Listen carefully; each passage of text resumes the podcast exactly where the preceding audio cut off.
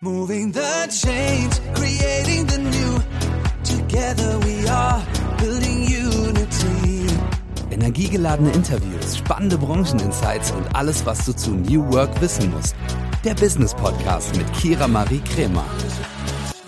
Hello, hello, hello und herzlich willkommen zu einer neuen Folge New Work Now. Heute ist Andreas Weck zu Gast. Andreas ist Ressortleiter für die Themen rund um Arbeit, Karriere und Management beim T3N Magazin und ich bin absolutes Fangirl, muss ich sagen. Als ich das T3N Magazin damals abonniert habe, ist er mir immer wieder in meine Timeline geflossen, mithilfe des Newsletters oder auch bei LinkedIn. Also Andreas ist wirklich für mich mit ein Paradebeispiel zum Thema New Work. Deswegen, ich freue mich sehr, dass er heute zu Gast ist, dass ihr ihn über eure Ohren kennenlernen könnt und freue mich sehr, dass dieses Gespräch so schön geworden ist, als ob wir uns schon viel länger kennen würden.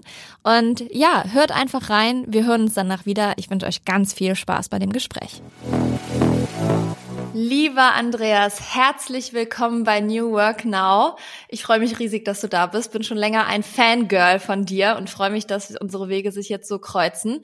Und möchte dir die Frage stellen, die alle New Work Now Gästinnen zum Anfang gestellt bekommen. Und zwar, Andreas, womit hast du denn dein allererstes Geld verdient? Hm, ähm, Kurz vorab, ich bin auch ein Fanboy deinerseits, also von oh. daher, die Info musste ich jetzt erst noch droppen. Ähm, ja, und äh, womit habe ich mein erstes Geld verdient? Ich bin, ähm, ich komme von der Küste und ähm, bin dort äh, immer schon in einem Umfeld gewesen, wo viel Gastro war und habe tatsächlich mein aller, aller, allererstes Geld mit Tellerwaschen verdient. Ähm, ich hoffe, ich hoffe, ich hoffe, dass irgendwann diese Prophezeiung wahr wird und ich irgendwann auch der Millionär bin. Dann habe ich, ähm, dann habe ich es geschafft wahrscheinlich. Ähm, genau, aber das war so mein aller, allererstes Geld. Ähm, schon in der Schulzeit habe ich mir das verdient und habe damit meine Hobbys finanziert. Ähm, ich habe viel Windsurfen gemacht damals, auch natürlich typisch, wenn man an der Küste wohnt. Ähm, Skateboarding, alles sehr teure Hobbys. Vor allem Skateboarding, wenn du irgendwie alle drei Wochen deinen Skateboard zerschrottest, cool. dann musstest du an Geld kommen. Und ja, ähm, ja war, war cool. Also habe ich nie schlimm gefunden zu arbeiten. Ich arbeite gern, schon immer. Ja, und du schreibst ja auch ganz viel über Arbeit. Also ganz kurz diese vom Tellerwäscher zum Millionärgeschichte hatten wir tatsächlich hier schon mal in einer Folge. Also es hat funktioniert. Bin gespannt, wann, wann es bei dir dann klappt. Wer hat's ähm, geschafft? Bitte? Wer hat's geschafft? Felicitas Birkner hat's geschafft. Sie war oh ähm, hier zu Gast, als wir über Human Relations gesprochen haben. Ja. Sehr schön. Dann muss ich sie mal kontaktieren und mal selber einen Podcast mit ihr ja, vielleicht genau. mir Tipps holen. Oder War einfach deinen Podcast. Spannend, ja. Ja. Aber genau, du ähm, sprichst ja sehr gerne über Arbeit, hast du gerade gesagt, du arbeitest gerne, du schreibst über Arbeit mhm. und beim T3N Magazin bist du Ressortleiter für die Themen rund um Arbeit, Karriere und Management. Also New Work ist auch so dein Thema. Wie kam es denn dazu, dass du genau über diese Bereiche schreiben wolltest und was fasziniert dich daran? Ja, ähm, also ursprünglich komme ich ja eher so aus dem Technologie-Journalismus. Ähm, Wir haben bei T3N seit jeher ja über das neue iPhone gesprochen, über wie kann man äh, eine Cloud aufsetzen, etc. pp. Ähm, ich selber habe auch immer viel über die Startup-Branche geschrieben, ähm, also alles, was so an Geschäftsmodellen und diese ganzen Technologien herum ähm, sich etabliert. Und was mir halt in meiner Zeit jetzt als ähm, Journalist dann immer aufgefallen ist, ist, dass es, ähm, dass mit der, der Technologie halt einfach große Veränderungen im Leben ähm, einhergehen, unter anderem eben auch die Arbeit. Und das hat mich halt dann sehr früh sehr stark interessiert, weil es natürlich auch meine eigene Arbeit ja auch beeinflusst hat. Ähm, ich hab, war eine Zeit lang auch im Silicon Valley beispielsweise, habe da ähm, total asynchron zu unserer Redaktion gearbeitet mit neun Stunden Zeitunterschied, äh, habe mich da dann schon viel mit Tools auseinandergesetzt. Äh, wie kann ich meine Arbeit zum Beispiel auch monitoren? Wie kann ich sie äh, rüberschicken nach Deutschland? Ähm, wie kann ich äh, Feedback-Schleifen einsetzen etc. Und ähm, ja, aber natürlich auch dieses Ortsungebundene an sich, also unabhängig nur von Zeit, auch der Ort, ähm, das hat, ging ja alles überhaupt erstmal nur durch Technologie. Und so habe ich das halt für mich selber bemerkt, also bemerkt, dass das so, es ging so, so alles ineinander über. Und mich hat diese Metaebene dann eigentlich ein bisschen mehr interessiert als das rein technische. Und so bin ich dann früher oder später von diesem Technologiejournalismus ähm, zum Wirtschaftsjournalismus und dann ein bisschen mehr noch nischiger in diesem Bereich ähm, Arbeit, Karriere, Management gekommen. Ähm, fühle mich da auch sau wohl, muss ich ehrlich sagen. Also es ist, ähm, ich mache es jetzt, glaube ich, seit vier Jahren und ich habe überhaupt nicht das Gefühl, dass mir die Themen irgendwie wegbrechen oder dass ich so das Gefühl habe, äh, es bockt mich nicht mehr. So ganz im Gegenteil. Ich merke immer mehr, jetzt natürlich auch durch die Pandemie, ähm, dass das ähm, so ein bisschen richtig hart in die Mitte der Gesellschaft reinkommt. Ähm, und ich plötzlich nicht mehr nur mit irgendwelchen Techies darüber spreche, sondern eben auch mit meiner Mutter oder mit selbst mit meiner Großmutter. Und ähm, das ist halt irgendwie, das ist cool. Also das ähm, motiviert mich auch jeden Tag wieder. Ja, ja finde ich auch. Also bei dir gehen die Themen nicht aus. Also ich finde es immer bemerkenswert, wie viele Themen du immer noch findest wo du drüber schreiben kannst und was so die Leute beschäftigt. Und man merkt ja auch an deinem LinkedIn-Auftritt, ähm, dass du ganz viele Menschen erreichst, die das Thema umtreibt. Also mhm. das ist schon ähm, sehr stark. Und du hast es gerade gesagt, du warst vorher äh, für T3N als Silicon Valley Reporter aus San Francisco da. Und wie war das so für dich? Also wie, wie arbeitet man dort oder was sind da so Unterschiede und was waren so deine Learnings, die du vielleicht mhm. in Deutschland nicht gehabt hättest? Ja, also das, das ähm, krasse Learning im Arbeitsalltag war halt ähm, das, dass ich gesehen habe, ähm, ich muss nicht mit allen Menschen immer gleichzeitig am Rechner sitzen, um meine Arbeit machen zu können. Ähm, dadurch, dass ich halt eigentlich wirklich erst angefangen habe zu arbeiten, wenn die in den Feierabend gegangen sind, ähm, habe ich halt gelernt, wie ich mich halt ähm, selbst organisiere, wie ich auch selber einen guten Filter äh, mir auf, also so an, antrainieren muss, äh, was ist ein gutes Thema, was ist ein schlechtes Thema. Ähm, und genau, diese Selbstwirksamkeit, dieses Selbstmanagement, das ist halt was, was ich so sehr ähm, lernen konnte in der Zeit da. Das ist, dass ich es eigentlich bis heute durchziehe. Also ich sitze ja jetzt quasi in Berlin ähm, mit äh, Kollegen und Kollegen, die ja auch in Berlin und Hannover und Passau und in Paris sitzen und so weiter. Und ähm, wir könnten eigentlich alle nebeneinander sitzen, rein theoretisch so. Aber ähm, ich habe halt gemerkt, nee, brauche ich nicht. also ich gehe gerne mit allen irgendwie gerne mal was trinken und so ein bisschen feiern, aber zum Arbeiten brauche ich es tatsächlich nicht. Ähm, und ähm, ja, das ist so etwas, was, glaube ich, sich da damals so manifestiert hat. Ähm, eine andere Sache, die ich, ähm, von der ich auch immer noch heute sehr, sehr, sehr zehre, ist halt dieses Mindset, was ich damit bekommen habe. Ähm, Kalifornien, speziell auch nochmal San Francisco, ähm, die haben einen ganz anderen Blick auf ähm, Innovation, auch einen ganz anderen Blick auf ähm, Politik und ähm, das hat und auch Gesellschaft natürlich. Und äh, das hat mich sehr ähm, ja geprägt auf jeden Fall, weil es in Deutschland doch oft noch so ein Pessimismus gibt, den ich nicht mehr so als gesund empfinde. Ähm, ich bin auch kritisch, muss ich auch sein als Journalist, aber ähm, es ist ein Unterschied, ob man einfach nur negativ ist oder ob man konstruktiv kritisch ist. Und ähm, gut, die, die Amis auf der anderen Seite sind manchmal auch ein bisschen hart euphorisch, ja, das muss man auch äh, faires halber sagen. Aber ähm, so dieses, ähm, also mein Panel hat sich irgendwo in der Mitte jetzt gefunden und äh, der hat sich für mich irgendwie ganz gut etabliert. Ähm, ja, also vielleicht auch mal ein klares Beispiel, wo ich ähm, bisschen abkotze hier in Deutschland oft, ist halt Feedback-Kultur, muss ich ehrlich sagen. Ähm, Gerade auch äh, im Unternehmen, aber auch ähm, so in, in sozialen Netzwerken ähm, finde ich es bisschen krass, was hier manchmal abgeht. Ähm, da finde ich irgendwie, habe ich in Kalifornien ein anderes Mindset erlebt. Also ein viel liberaleres und offeneres Mindset. Ähm, man muss aber dazu sagen, Kalifornien ist jetzt auch nicht äh, die USA ne, an sich. Also es gibt auch definitiv in den USA Ecken, äh, wo es, glaube ich, ähm, an, wo ein anderer Wind weht, ein anderer Ton herrscht. Ähm, aber Kalifornien für sich, muss ich sagen, war echt echt ein Mindset-Change für mich und einer, den ich auch ähm, irgendwie jedem empfehlen würde. Wenn, mhm. wenn ihr mal irgendwo woanders arbeiten wollt, dann geht dahin. Ja. Cool. Nur Downtown Los Angeles würde ich nicht empfehlen. Da war ich letztens eine Woche und da habe ich wirklich alles erlebt, was Kriminalität angeht, so ungefähr. Aber ähm, ja, also Silicon Aber, Valley gut, ist... Ich, Bitte? Ja, also aber das ist in San Francisco auch nicht viel anders gewesen. Als ich ankam mhm. in der Stadt, äh, habe ich in der Mission gewohnt. Ähm, die Mission ist halt auch ein so, ein so ein Viertel, was von Migration geprägt ist und ähm, was auch so für Gangs und so bekannt ist. Und ich habe da auch noch in der härtesten Ecke gewohnt, ähm, habe so manchmal so äh, abends so Schüsse gehört. Oh, wow. Schon, ja, was schon echt krass war. Aber ähm, auch das war eine coole Erfahrung insofern, weil ähm, ich bin natürlich relativ frisch dahin gekommen, musste dann auf diesen Wohnungsmarkt auch gehen und äh, musste mich da durchsetzen. Und das war gar nicht so einfach, ähm, weil das auch ein sehr angespanntes ähm, Wohnen dort ist, auf jeden Fall. Aber man wurde immer besser mit der Zeit. Und irgendwann habe ich dann am, am ähm, Golden Gate Park gewohnt. Sehr gut. Wie lange warst du da? Äh, das waren, das spielte sich innerhalb von Monaten ab. Es waren, glaube ich, dann im Endeffekt so zehn, zehn bis elf, zwölf Monate. Ja, ist auch schon cool. ein bisschen länger her inzwischen, aber ja, ich bin immer wieder gerne da.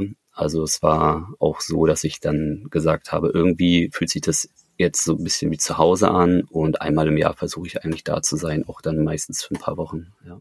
Schön. Ja, und du hast es gerade angesprochen mit unserer ähm, Meckerkultur, bezeichne ich es auch gerne in Deutschland. Ähm, merkt man ja sowohl im LinkedIn-Kontext, wo wir uns bewegen, dass man ja oft mal so kritische Stimmen bekommt, ähm, oder auch in der Realität, ähm, was so die Veränderungen betrifft, neue Arbeitswelt und so. Hast du das Gefühl, dass New Work vielleicht auch den Journalismus so ein bisschen äh, verändern kann oder beeinflussen kann in Zukunft? Also so egal ob im Redaktionsalltag oder auch im persönlichen Kontext? Hm. Ähm, ich glaube, Journalismus ist ähm, auf der einen Seite ganz gut geeignet für New Work, auf der anderen Seite hat es aber auch ein paar Probleme äh, oder es kommen ein paar Probleme auf in dem Kontext. Ähm, das Ding ist, Journalismus hat ja war schon immer eine eher dezentral angelegte äh, Geschichte. Also es gab Korrespondenten, es gab eine Stammredaktion. Das heißt, dieses ortsungebundene Arbeiten ist eigentlich schon sehr, sehr, sehr lange im Journalismus ähm, nicht normal, aber für bestimmte Berufe, ähm, wie zum Beispiel Korrespondenten, durchaus normal. Ähm, eine andere Sache, die ich ähm, eher als sehr schwierig empfinden würde, ist halt ähm, diese, diese zeitliche Flexibilität, die ähm, New Work ja auch irgendwo erreichen möchte. Ähm, Journalismus ist halt getrieben, immer. Ähm, Nachrichten, die passieren, die kann man nicht irgendwie ähm, ja, sich zurechtlegen, planen, gucken. Ähm, manchmal machst du Freitagabend den Rechner zu und denkst dir so, oh, schön, jetzt hast du den Feierabend verdient. Und dann passiert irgendwas. und dann kannst du nicht einfach sagen, so, ne, nee. äh, jetzt ist vorbei hier. So, ich meine, klar, gute ähm, Redaktionen sind natürlich ähm, auch von der ähm, Belegschaft her so gut ausgestattet, dass das jetzt nicht heißt, dass ein Journalist immer rund um die Uhr arbeiten muss. Ähm, aber das heißt ja nicht, dass man sich nicht trotzdem auch damit beschäftigen muss. Also du musst die Nachrichten verfolgen, immer und jederzeit. Und deswegen, wenn ich jetzt mal so dieses Ortsungebundene nehme, da läuft's gut. Das Zeitliche könnte besser werden. Aber um da vielleicht nochmal so ein bisschen so einen optimistischen Blick in die Zukunft äh, zu geben, auch das könnte sich vielleicht irgendwann mal ändern. Denn was wir auch sehen, ist, dass immer mehr ähm, KI auch in diesen Nachrichtenjournalismus eindringt, dass ähm, viele beispielsweise so Polizeimeldungen heutzutage ähm, werden ganz oft relativ plain auf die Seiten gezogen äh, von, was weiß ich, Welt, Bild und was es da alles so gibt, die sich da ähm, bevorzugt mit solchen Themen beschäftigen. Und das kann es ja auch in anderen Bereichen geben. Ne? Also eine reine Meldung, sage ich mal so, bei uns wäre vielleicht so im T3N-Kontext eine Meldung, die man da nennen könnte, eine Finanzierung von einem Unternehmen. Ähm, das ist etwas, das ähm, kann eigentlich auch ein Computer schreiben und den muss eigentlich kein Mensch mehr schreiben, äh, den Artikel. Und was dann natürlich im Endeffekt dazu führt, dass du als Journalist vielleicht ein bisschen weniger zu tun hast und dann auch wieder mehr zeitliche Flexibilität hast. Ähm, also spannend ähm, ist auf jeden Fall, es passiert. Es ist nicht irgendwie jetzt eine Utopie, sondern es passiert schon. Und äh, wir werden sehen, wo es hinkommt. Und wäre natürlich cool, dass wir zeitlich auch ein bisschen flexibler werden und nicht nur im Ort. Ja. Ich bin mal gespannt, wo da die Reise hingeht. Und du schreibst ja auch über Remote Work, weil das ist ja auch ein mhm. Teil von New Work oder unserer aktuellen Arbeitswelt natürlich auch. Und du arbeitest auch remote. Wie mhm. war das für dich persönlich, als du angefangen hast, remote zu arbeiten? Also bei mir war es zum Beispiel so, ich habe immer remote gearbeitet, seitdem ich mit Master fertig war. Ich hatte gar nicht dieses ich, ich war erst im Büro und komme dann nach Hause. Deswegen interessiert mich das immer. Wie war so dieser Wechsel? War das bei mhm. dir krass oder hat sich das irgendwie bemerkbar gemacht? Mhm. Ähm, also es ging bei mir los tatsächlich mit der Korrespondententätigkeit und das war halt ähm, ja auf gut Deutsch voll in die Fresse, ne? weil wie gesagt neun Stunden Zeitunterschied, du siehst keinen mehr, also gar keinen mehr, ähm, weil die Leute einfach keine Ahnung, die gehen ins Bett, wenn du aufstehst, ne, so ungefähr. Ähm, das war schon wirklich ähm, ganz, ganz, ganz heftig, das Pflaster abgezogen. So ähm, habe ich aber als nicht schlimm empfunden, weil ich glaube ich auch jemand bin, der mh, hm, lieber für sich arbeitet ähm, schon immer. Ich habe das ähm, nie gebraucht. Ein Kollege neben mir, der mich von der Arbeit abhält im schlimmsten Fall.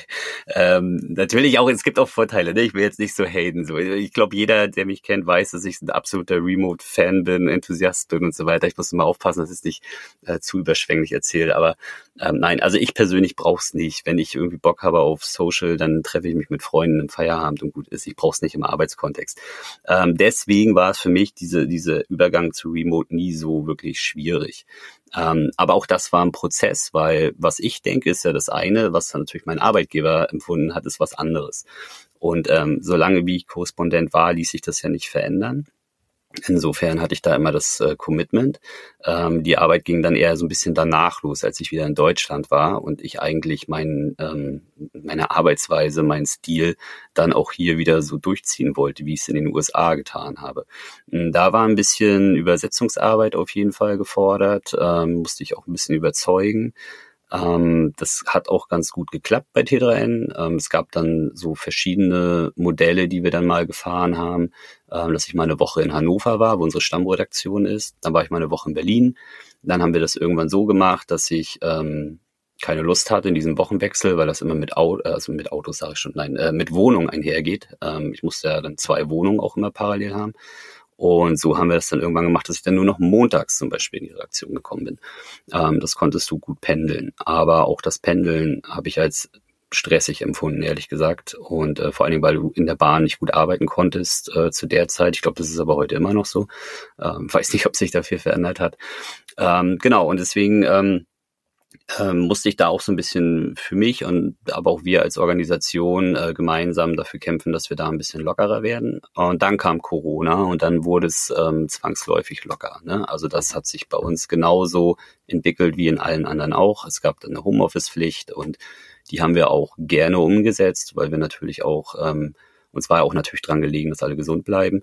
Ähm, und danach ist dann quasi diese, äh, ähm, diese Forderung von, ihr müsst ins Büro kommen, eigentlich ist sie dann komplett gefallen. Und jetzt macht es jeder, wie er möchte oder wie sie es möchte. Manche gehen ins Büro, manche gehen nicht ins Büro. Ähm, alles in allem, wie gesagt, ein Prozess, der aber für mich immer von möglichst viel Remote aus gesehen wurde, wo ich hingearbeitet habe. Kann ich vollkommen nachvollziehen. Ich teile diese Leidenschaft, muss auch teilweise ein, äh, aufpassen, dass ich hier nicht komplett vereinsame.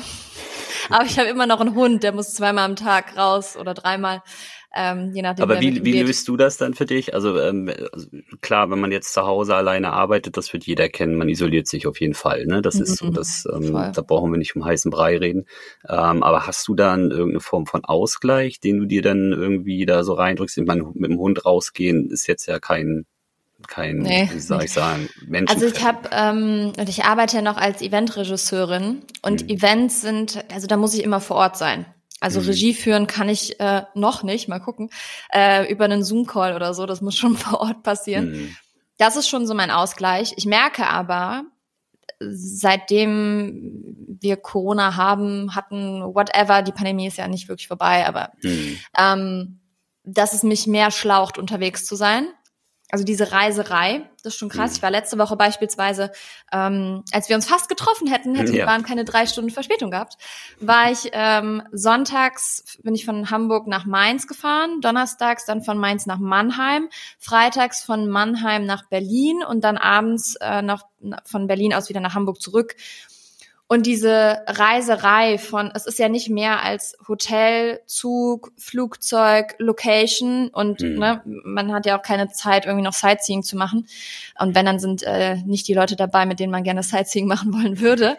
So wie du auch sagst, ne, ich gehe lieber mit Freunden raus mhm. als mit ArbeitskollegInnen ähm, ist bei mir ähnlich. Und mein Ausgleich waren äh, zeitweise die Events, wobei ich auch gemerkt habe, das ist kein richtiger Ausgleich, es schlaucht mehr. Hm. Deswegen versuche ich jetzt mal zu gucken, ähm, wie ich das so hinkriege. Aber also ich muss auch sagen, wenn mir hier langweilig wird zu Hause und ich so Arbeiten mache, die jetzt nicht ganz viel Konzentration von mir verlangen, stelle ich mir hier meinen Laptop noch neben meinen iMac und äh, gucke noch Desperate Housewives. Das sind dann meine Kolleginnen.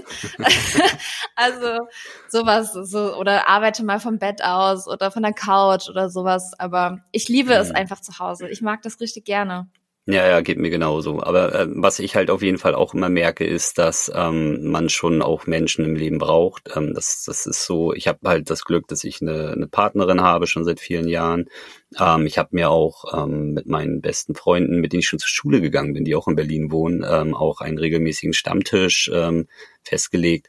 Also so eine Sache, ne? denn das Sport ist für mich auch so eine so eine Möglichkeit, um mit anderen auch mal wieder so ein bisschen in Touch zu kommen. Ja. Also ich, ich versuche das dann immer so zu legen. Ne? Das nichtsdestotrotz, aber auch ähm, ist es natürlich für dich gut, dass du nicht einsam wirst im, im, im Homeoffice, ähm, aber ähm, eine andere Frage ist natürlich diese Teamgeschichte, ein Teamgefüge herzustellen. Ähm, da musst du natürlich auch eine gewisse Bereitschaft haben, sich auch zu treffen. Und die habe ich auch. Und ähm, das mache ich tatsächlich auch sehr gern. Also wir haben jetzt am Mittwoch zum Beispiel unsere Weihnachtsfeier, wo ich mich halt schon mega drauf freue, weil ich genau weiß, es wird wieder kompletter Abriss. Was ist bei Telerennen wird es immer ein kompletter Abriss.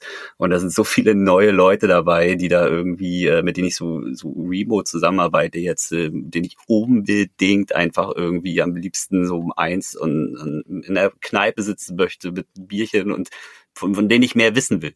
Ne? Aber das, dieses mehr Wissen, so, das kann ich dann halt in so einem Freizeitumfeld äh, irgendwie besser machen als in so einem Arbeitskontext. Weil wenn ich jetzt äh, meine Arbeit erledige, erledige ich meine Arbeit, dann habe ich keine Lust, mit jemandem darüber zu reden, ob er Kinder hat oder ob es einen Hund gibt oder was am Wochenende gemacht wird. Nee, Klingt bestimmt also, total unsympathisch. Die beiden Unsympathen in einem Podcast. Sehr schön. Misanthrop, Menschen ne? oder wie nennt man das? Ungefähr. oh je. Nein, aber ähm, ich kann es komplett teilen und ich glaube, ich bin da nicht die Einzige. Mhm. Ähm, weil auf so einer Weihnachtsfeier, das finde ich auch cool, dann verquatschst du dich eher, dann kannst du auch stundenlang quatschen und wenn du dann aber bei der Arbeit vielleicht mal an, am Kaffeeautomaten dich verquatscht, dann äh, sind ein paar mhm. Stunden dort stehen. Ähm, kontraproduktiv für deine Arbeit, was so eine mhm. Weihnachtsfeier beispielsweise nicht ist. Ja, also ich ja. glaube, auch um dieses Teamgefüge herzustellen, muss man sich auf jeden Fall live treffen.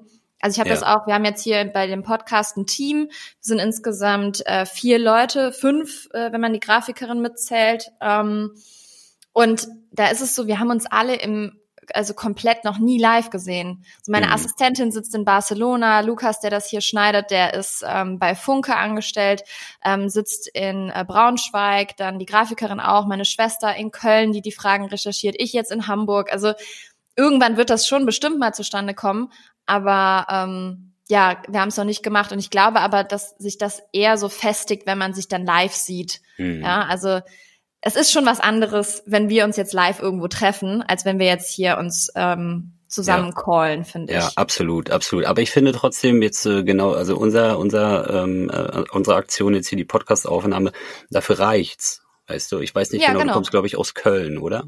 Ja, mittlerweile wohne ich in Hamburg. In Hamburg, okay. Ja. Also stell dir vor, wir würden uns jetzt für dieses Stunden, eine Stunde Gespräch uns irgendwie verabreden müssen. Ich müsste jetzt nach Hamburg kommen oder du nach Berlin.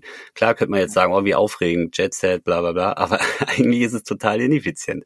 Es ist äh, teuer, weil einer muss auf jeden Fall die Kosten tragen. Es ist überhaupt nicht nachhaltig, weil wir werden halt einfach irgendwie Verkehr ähm, halt so äh, ähm, auslösen müssen. Also es ist eine Autofahrt oder ein, na gut, in Hamburg würde ich jetzt nicht fliegen, aber mindestens in Zug steigen. Ähm, ne? Und es ist halt einfach auch für die Zeit, es ist halt einfach so so unsinnig. Aber das heißt ja nicht so, dass man sich nicht vielleicht ja trotzdem irgendwie mal auf einem Event treffen kann, ne? vorher oder nachher. Also das ist so, so das ist für mich dann eher so die die Quintessenz der der Zusammenkunft. Also mit den Menschen dann auch Quality Time haben, so und Ja. nicht halt einfach nur zusammensitzen und aneinander vorbeiarbeiten. Das äh, macht auch kein Teamgefüge fest, finde ich. Nee, das stimmt. Hm. Aber wenn wir über Remote Work sprechen und so gerade in den Nerd Talk hier einsteigen, hast du auch so Tools, die dir Ja, das hab- äh, Leben erleichtern, die du mit ja, uns ja, teilen klar, kannst? natürlich. Also es ist, ähm, ähm, ich finde für die Kommunikation unerlässlich es ist einfach Slack äh, und Zoom. Ähm, Zoom, obwohl man natürlich als Journalist aufpassen muss, dass man jetzt nicht so zu sehr wirbt, aber es sind einfach jetzt Erfahrungen, ne? Und das hat, sich- das sind die Tools, die sich bei uns etabliert haben. Ähm, Zoom ist einfach ein super stabiles äh, Video-Call-Tool, ähm, das irgendwie komischerweise immer funktioniert, selbst in, in der Bahn, wo ein schlechtes Netz ist. Ich weiß nicht, wie sie das machen, wie sie das buffern alles, aber es funktioniert auf jeden Fall relativ gut. Und äh, Slack finde ich halt einfach ähm, von, von der Funktionalität her, was es kann und was die bietet, auch sehr gut. Ich habe auch den ähm, Gründer vor vier Wochen getroffen und habe mit dem mal so ein bisschen über ähm, das Unternehmen Slack gesprochen und äh, muss auch sagen, sehr, sehr, sehr charmanter Typ, ähm, der eine Organisation auch aufbaut, in der ich vielleicht sogar selber gerne arbeiten wollen würde, würde man es mir anbieten. Ähm, und das ist so, sind so, so Sachen, so wo ich sage, also diese zwei Tools, aber das sind jetzt auch No-Brainer-Tools, die kennt jeder. Ne? Vielleicht Mhm. nochmal äh, so, so ein etwas ähm, anderes Tool, was ich gelegentlich mal benutze, das heißt FocusMate. Ähm, das ist ein Tool, das kannst du benutzen, wenn du mal doch neben jemandem sitzen willst, ähm, der oder die dich davon abhält zu prokrastinieren. Ähm, du hast quasi immer einen Dreiviertelstunden-Slot und ähm, es ist ein Splitscreen. So, man sitzt so nebeneinander und man kann sich beobachten. Und wenn man zum Beispiel erwischt wird, wie man am Handy daddelt, dann fällt das auf und dann kriegst du einen kleinen Reminder, dass es doch darum nicht geht, wenn man bei FocusMate ist. Ach, geil. ja, und das ist äh, so etwas, das, äh, das nutze ich manchmal, wenn ich längere Magazinartikel schreibe. Ähm, Im Magazin sind wir immer sehr mit Deadlines äh, ähm, verhaftet und Magazinartikel sind aber auch immer bedeutend äh, tiefer und länger als ähm, ein, ein Online-Artikel. Und da muss ich mich dann manchmal dazu ähm, ja irgendwie so animieren, dass ich mal so drei, vier Stunden durchschreibe. Und das kann ich eigentlich nicht gut, muss ich auch ehrlich sagen. Ähm, Und dann ist es schon manchmal besser. Ich sag mal, da würde man sich vielleicht in diesen symbolischen Chef wünschen, der dann hinter dir steht und dich dann anfeuert und sagt, Andreas, schließ jetzt bitte LinkedIn, sondern mach jetzt diesen Artikel fertig so, ne? So, das ist vielleicht so etwas, wo ich sage, ah, okay, da könnte ich ihn manchmal gebrauchen, den kleinen Ja. äh, bösen Chef, der mir dann über die Schulter guckt. Ähm, nee, aber braucht man eigentlich nicht, weil auch dafür gibt's Tools heutzutage, auch die machen es effizienter und das ist zum Beispiel FocusMate. Ähm, Habe ich auch einen, äh, eine kleine Reportage drüber geschrieben. Ich weiß nicht, ob du Shownotes hast, aber wenn, Ja. dann können wir den da ja reinpacken, dann könnt ihr euch das alles Genau. durchlesen. Alles von dir wird in die Shownotes gepackt. Die werden komplett voll. Es gibt so viel von Andreas zu lesen, Leute. Also, ja, wir, wir, machen nur den, wir machen nur den FocusMate-Artikel, das ist, das reicht, das Okay. reicht.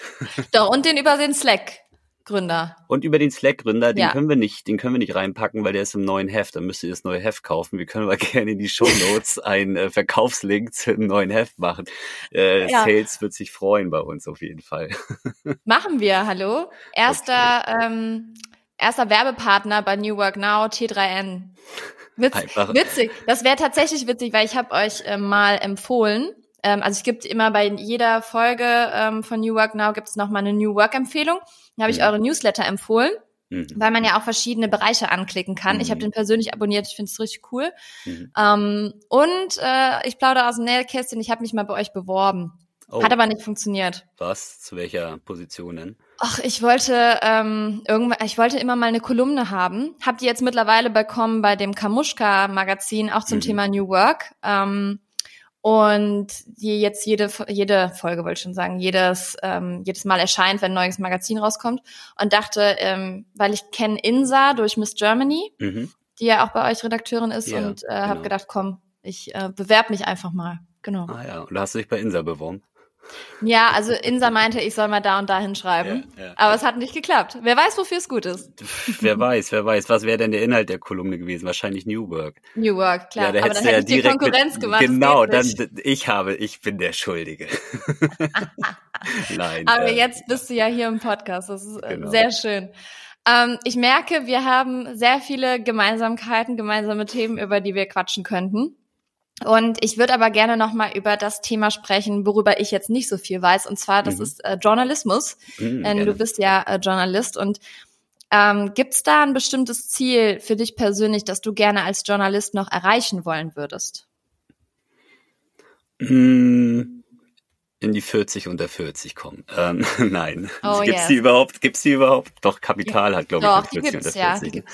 Ja, nee, ähm, ich muss ehrlich sagen, ähm, der, der Weg in den Journalismus, der war tatsächlich das Ziel bei mir, weil ähm, ich habe eine ganz andere äh, Laufbahn vorher gehabt. Ähm, ich habe mal beim Zoll gelernt in einem Hamburger Hafen und habe da ähm, ähm, Drogen gesucht in Containerschiffen und sowas alles und bin dann danach äh, in, in Sales-Bereich gegangen und habe ähm, lange als Vertriebler gearbeitet und habe halt festgestellt, dass das zwar ähm, der eine Job war spannend, der andere Job war mega gut bezahlt, aber ähm, ich habe irgendwie das Gefühl gehabt, so ich werde nicht unbedingt schlauer so auf meinen Themen, die ich da habe. Und dann habe ich nochmal sozusagen den ähm, Karrierewechsel äh, vollzogen und das war dann ähm, der Traumberuf Journalist. Und ähm, das war für mich eigentlich schon so, dass ich sage, egal was jetzt kommt, es, es ist eigentlich, also alles andere ist jetzt nice to have. So, dass ich diesen Job jetzt habe, den ich mir gewünscht habe und was auch ein bisschen mit Arbeit einherging. Also es ist jetzt auch nicht so, dass man dann so einfach gesagt, hat, oh, ich mache halt morgen was anderes so. Äh, ich musste ein bisschen drauf hinarbeiten auch. Ähm, habe das Abi nochmal nachgeholt, ähm, habe mich versucht in vielen ähm, ähm, Universitäten zu bewerben, ähm, leider immer Unis mit NC und ähm, hat dann auch immer nicht so ganz geklappt und musste mich dann durch gewisse Praktikas irgendwie da so durchwuseln und irgendwann hat es geklappt. Also es hat schon so seine zwei, drei Jahre so in Anspruch genommen, ähm, diesen Karrierewechsel zu machen, der eben auch, ja, auch mit viel, äh, wie soll ich sagen, finanziellen Einbußen einherging auf jeden Fall. Ähm, jedenfalls, das war dann so im Endeffekt so, dass ich gesagt habe, ähm, wow, du bist da gelandet, wo du hin wolltest und das ist eigentlich schon Ziel genug. Ich weiß gar nicht, ob ich jetzt sagen würde, ähm, ich würde es cool finden, hier noch den einen oder anderen Award abzugreifen oder sowas. Ähm, nee, nicht unbedingt so, ich finde, was immer so zählt, ist so der Award der Straße. Also, dass die Leute irgendwie das irgendwie feiern, was du machst, das ist irgendwie viel, viel wichtiger, als dass du jetzt irgendwie hier, keine Ahnung, unter die 40, unter 40 kommst, weil, pff, ja, im Endeffekt, ja, gut, das ist dann, wie, wie nennt man das? Man versilbert es dann, ne? Man versilbert dann, äh, Ja. Die, ja, Und, es- und es ist ja auch so, also ich wäre auch gerne 30 under 30, ähm, aber es ist ja dann auch so, ich weiß nicht, ob du das gut kannst, kannst du gut Erfolge feiern, weil du hast es ja dann geschafft und dann, weißt du, was kommt Ja. dann? Das ist ja Also- meistens so der Weg, der ähm, bisschen mehr Spaß macht, als das dann Ja, das auf haben. jeden Fall, ja. Also der Weg macht immer mehr Spaß als der Erfolg, weil der Erfolg äh, hat, geht dann meistens mit einem mit einem tiefen Fall danach einher. Also in, so ein Endorphine-Fall. Ähm, du freust dich, also wenn du jetzt an etwas arbeitest, freust du dich die ganze Zeit.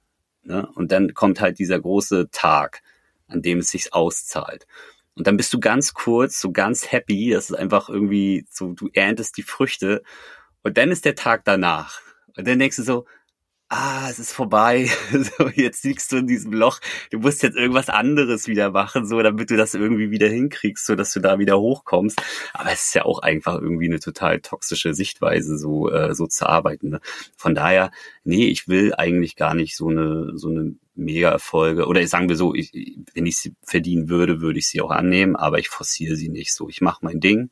Ähm, ich habe Spaß dran und ähm, genau, wie gesagt, so dieser Award der Straße, dass die Leute sagen, ey Mensch, ich bin ein Fangirl von dir, so wie du es am Anfang getan hast. So, das ehrt mich viel mehr als alles andere. Ja.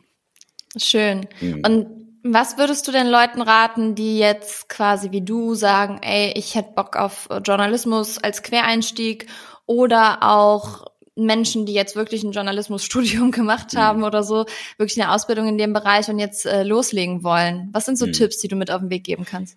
Ja, also ähm, Hartnäckigkeit ist auf jeden Fall ein absolutes Muss, weil so wie du es ja gerade auch schon geschildert hast, du wolltest dann eine Kolumne starten. Ähm, das ist meistens nicht so ganz einfach, weil redaktionelle ähm, ähm, Prozesse ja auch relativ etabliert dann sind. Es gibt meistens irgendwelche kleinen oder großen Koryphäen in den Redaktionen, die dann äh, so, solche Sachen halt machen.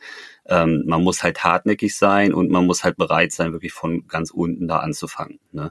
Also die seltenst Fälle zeigen irgendwie auf, dass jemand gleich ganz oben eingestiegen ist irgendwo. Es gibt immer mal so im Journalismus so ein paar Figuren, die so äh, von der von der Nannenschule beispielsweise kommen und dann ruckzuck im Feuilleton der Zeit landen. Ähm, schönen Gruß an Amrei Cohen zum Beispiel, von der ich auch ein großer Fanboy bin. Die hat es nämlich geschafft.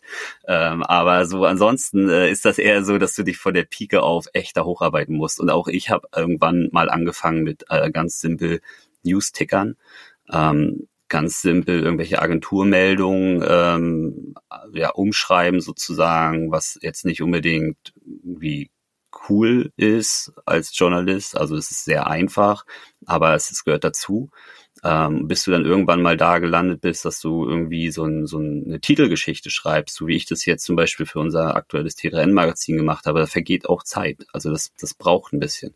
Und da darf man sich nicht unterkriegen lassen, auf jeden Fall.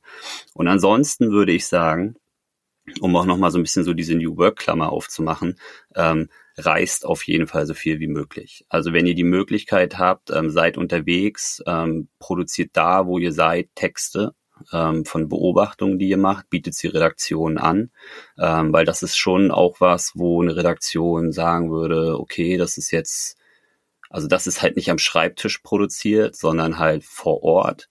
Und äh, dafür sind sie auch bereit, auch mal was zu zahlen, beziehungsweise überhaupt das überhaupt erstmal abzubilden. Ne? Ähm, also wer jetzt mal irgendwie keine Ahnung, Couchsurfing im Iran macht, um mal dieses Buch zu bedienen, was es ja gibt, übrigens Leseempfehlung, auch ganz cooles Buch, ähm, dann schreibt über Couchsurfing im Iran und bietet das äh, den Redaktionen an, weil das ist dann echt, das ist äh, Journalismus Gold. Ne? Ähm, aber jetzt vielleicht von zu Hause aus zu schreiben, weiß ich nicht, fünf Tipps, wie ihr euren Zoom-Call spannender macht, das dafür zahlt keine Redaktion. Das kann man alles in-house selber produzieren. Mhm. Ähm, Genau. Aber voll gut. Also ich glaube, da denkt man ja auch manchmal nicht dran, ne, die Eindrücke, die man dann irgendwie auf Reisen sammelt, zu verarbeiten, niederzuschreiben.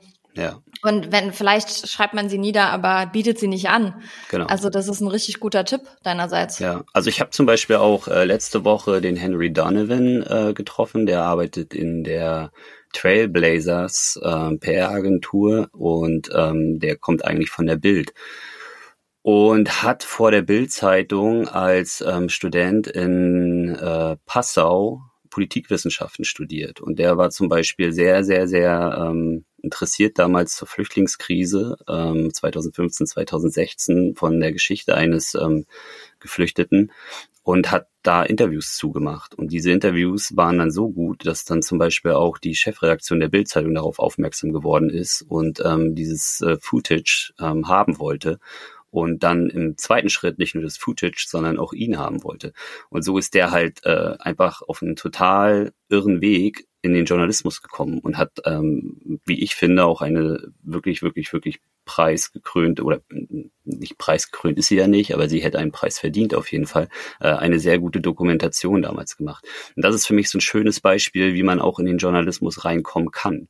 Ne? Also aus mhm. einem Interesse heraus einfach mal was produzieren äh, irgendeine Form von Content und die anbieten oder beziehungsweise ähm, irgendwo ins Netz stellen und gucken, was passiert. Also nicht selten kommen Redaktionen auf euch zu. Das ist, das ist nicht so, dass es gängig ist, dass es äh, nur so funktioniert. Ne? Also es ist ähm, auch ein bisschen Glück natürlich gefragt. Aber ähm, es war ja nie einfacher heutzutage, Content zu produzieren. Du kannst reisen äh, ohne Ende, du kannst ähm, alles ins Netz stellen. Ähm, wenn du einen guten einen guten Drive hast, eine gute Qualität hast, ähm, dann kannst du damit auf jeden Fall erfolgreich werden. Ja. Aber findest du nicht auch, dass es, weil unsere Welt so schnelllebig ist, dass beispielsweise jetzt auch deine ähm, Magazin-Dinge oder also da, deine mhm. Texte, die du verfasst, egal jetzt wie lange oder kurz, einfach ähm, so schnell wieder vergessen sind? Ja, das ist aber so. Also das, das war schon immer so. Man hat auch früher im Journalismus immer gesagt, wenn mal ein Fehler passiert ist, irgendwo in der Berichterstattung, das versendet sich. Ähm, und das ist auch so. Ein Tag später wird es eigentlich ähm, nicht mehr so weil man erinnert sich nicht immer en Detail ne, an jedes einzelne Stück.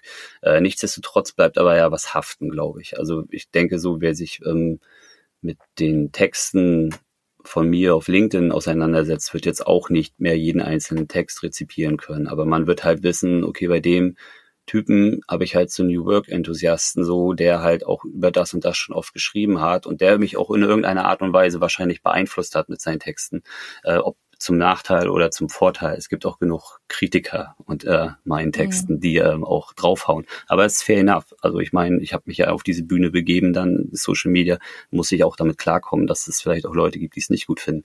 Ähm, aber so richtig versenden tut sie es, glaube ich, nicht. Irgendwas bleibt haften, aber klar, das einzelne Stück, ähm, das ist jetzt nicht ewig präsent. Das ist total klar. Werden wir denn auch ein Buch von dir lesen irgendwann?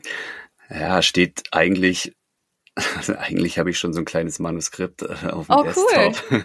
Seit, also äh, nicht, dass es überhaupt nicht spruchreif und ich habe auch noch keinen Verlag und gar nichts. Ich habe das mal aus einem äh, persönlichen Interesse angefangen zu schreiben und habe es dann aber auch wieder ein Jahr liegen lassen und hoffe, dass demnächst mal wieder so ein, so ein Drive reinkommt bei mir, dass ich es ähm, weiterschreibe. Es ist ein zeitloses Thema, aber es ist ein Thema, was ähm, wichtig ist, meine ich. Und ähm, wenn ich's wenn ich es irgendwann fertig schreibe, Kira, dann melde ich mich bei dir und dann droppen wir das hier im Podcast. Oh mein Gott, ihr habt es alle gehört. Darauf nagel ich dich fest. Ich werde die erste sein, die das published hier. Geil, freue ich ja. mich drauf. Ich glaube, das wird, das wird richtig gut. Ja, Deswegen. ich glaube auch, wenn es passiert. Es wird passieren. Auf jeden Fall. Also das, ähm, mal gucken wann, aber es wird auf jeden Fall passieren, weil es würden sich so viele Leute darüber freuen. Lieber Andreas, unsere Zeit neigt sich langsam dem Ende, auch ja. äh, wenn ich sehr traurig finde. Aber du kommst ja für dein Buch dann wieder in den genau. Podcast. Genau, spätestens. Und die Abschlussfrage, die alle GästInnen hier gestellt bekommen bei New Work Now, ist, was würdest du deinem jüngeren Ich raten? Und deswegen würde mich jetzt auch natürlich interessieren, was du deinem jüngeren Andreas raten würdest. Wie jung? Egal. Such dir was aus. Wann du es gebraucht hättest. Mmh ich glaube, ich hätte auf jeden Fall so in der Zeit zwischen so 14 und 16 äh, ein bisschen mehr ähm, Engagement vertragen können. ich glaube, da okay. war ich sehr lazy. Und ich hätte die ein oder andere ähm, ähm, Extra-Runde, die ich noch gedreht habe später, die hätte ich mir sparen können, wäre ich da ein bisschen fleißiger gewesen. Also ich blicke jetzt vor allen Dingen so mal auf diese äh, Abi-Zeit hin. Ähm, Abi ist nie schlecht. Ich weiß, Abschlüsse sind nicht alles, ne? Keine Frage so. Ähm, aber ein Abi in der Tasche zu haben, ist schon gut. Ähm, einfach eben auch, um Möglichkeiten zu haben. Ähm, und da wäre ich gern ein bisschen fleißiger gewesen in der Schule, dass ich das direkt hätte gemacht und nicht erst im zweiten Anlauf. Ansonsten würde ich vielleicht meinem jüngeren Ich noch empfehlen, mm, nicht immer ganz so viel zu arbeiten. Also das das zieht sich so ein bisschen so wie so ein roter Faden durch mein Leben, dass ich dann doch, wenn ich dann für etwas brenne, so sehr brenne, dass es dann halt schon langsam so ein bisschen, ähm, ja, vielleicht ungesund werden kann. Okay. Ich sag's mal so. Also nicht, dass es da jetzt schon irgendwelche äh, krasseren Probleme dann, also dass dazu gekommen ist. Ich bin jetzt nicht Burnout gefährdet gewesen oder sowas in meinem Leben, äh, glücklicherweise nicht. Aber ähm, äh, ich kann mich dann sehr schnell in so Sachen so, so verlieren und vergesse ein bisschen so auch die Menschen um mich herum.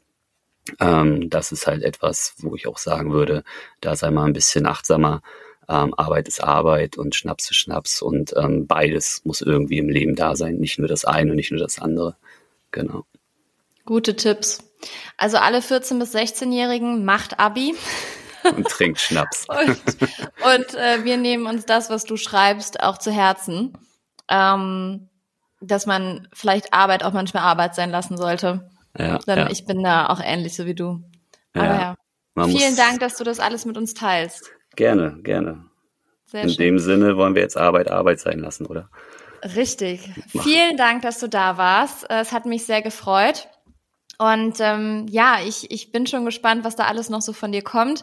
bleibe dir auf jeden Fall treu, dir und deinen Texten. Und vielleicht haben wir jetzt ein paar neue LeserInnen gewonnen. Ich würde mich auf jeden Fall freuen, wenn ihr mal äh, bei Andreas reinschaut. Nicht nur bei seinem LinkedIn-Account, sondern auch bei all dem, was er schreibt. Und jetzt hat man, glaube ich, gemerkt, dass ich Fangirl bin und jetzt können wir auch wieder enden. ich wünsche dir auf jeden Fall einen wundervollen Montag, denn heute zeichnen wir auf an einem Montag. Und ähm, freue mich, wenn sich unsere Wege bald nochmal kreuzen. Ja, sehr gerne. Hamburg ist auf jeden Fall immer wieder auf meiner Liste. Ich habe da Familie. Ich kann mich ja mal melden, wenn ich wieder da bin. Sehr, sehr gerne. Dann mach's gut, Andreas. Mach's gut. Ciao. ciao. Ja, das war Andreas und ich freue mich, dass ihr ihn jetzt kennenlernen konntet, dass ihr einen Einblick bekommen habt, wie er gerne so arbeitet, was ihm wichtig ist, wie auch seine Zeit beim Silicon Valley war. Das fand ich auch sehr spannend. Und jetzt, passend zu dem Gespräch heute, gibt's die nächste Kategorie. New Work News. Denn Andreas hat ein Interview durchgeführt mit Martin Nebeling. Martin ist Fachanwalt für Arbeitsrecht und Partner der Kanzlei Bird Bird und es geht um folgende Situation. Im September 2022 hat das Bundesarbeitsgericht BAG geurteilt, dass ArbeitgeberInnen ein System zur Arbeitszeiterfassung einführen müssen. Also, wir haben wieder die Stempelkarte so ungefähr. Die Pflicht besteht ab sofort und es müssen Beginn und Ende der Arbeitszeiten, Pausenzeiten und Überstunden erfasst werden. Und es gibt in dem Interview zwischen Andreas und Martin ein Zitat von Martin Nebeling, das lautet, durch die Einführung der Arbeitszeiterfassung wird nun befürchtet, dass flexibleres Arbeiten nicht mehr möglich sein wird, da die Erfassung dazu führen könnte, dass Verstöße gegen zeitliche Grenzen zweifelsfrei festgehalten werden. Und Andreas sagt dazu, zwischen dem einen und dem anderen beruflichen Telefonat wird nicht selten mal eine Waschmaschine angestellt oder die Tür für den Postboten geöffnet. Und das kennt ihr ja sehr wahrscheinlich auch. Die Antwort von Martin dazu, durch die Zeiterfassung soll ein objektives, verlässliches und zugängliches System geschaffen werden, mit dem die von den ArbeitnehmerInnen geleistete tägliche Arbeitszeit gemessen werden kann. Diese soll dem Schutz der Arbeitnehmer dienen, nicht ihrer minutiösen Überwachung. Also ihr Lieben, ich weiß nicht so ganz, was ich davon halten soll. Ich bin gespannt, was ihr dazu sagt. Ähm, schickt mir gerne wie immer über die WhatsApp-Nummer per E-Mail, LinkedIn, Insta eure Meinung dazu. Ich persönlich äh, teile die Meinung, dass mh, mm, ich befürchte, dass flexibleres Arbeiten nicht mehr so einwandfrei möglich sein wird.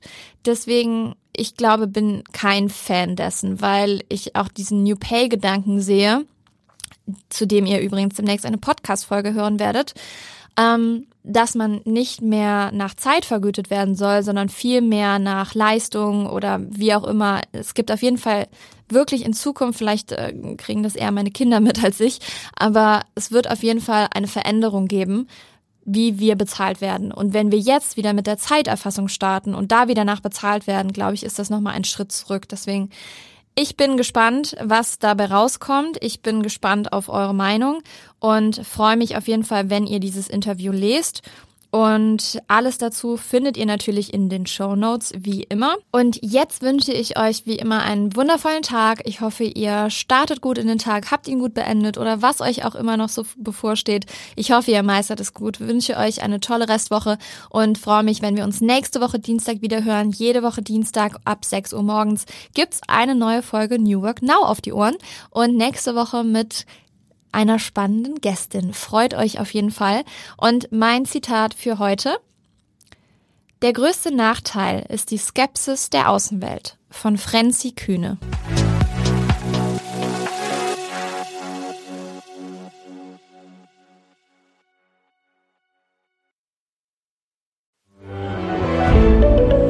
Ein Podcast von Funke.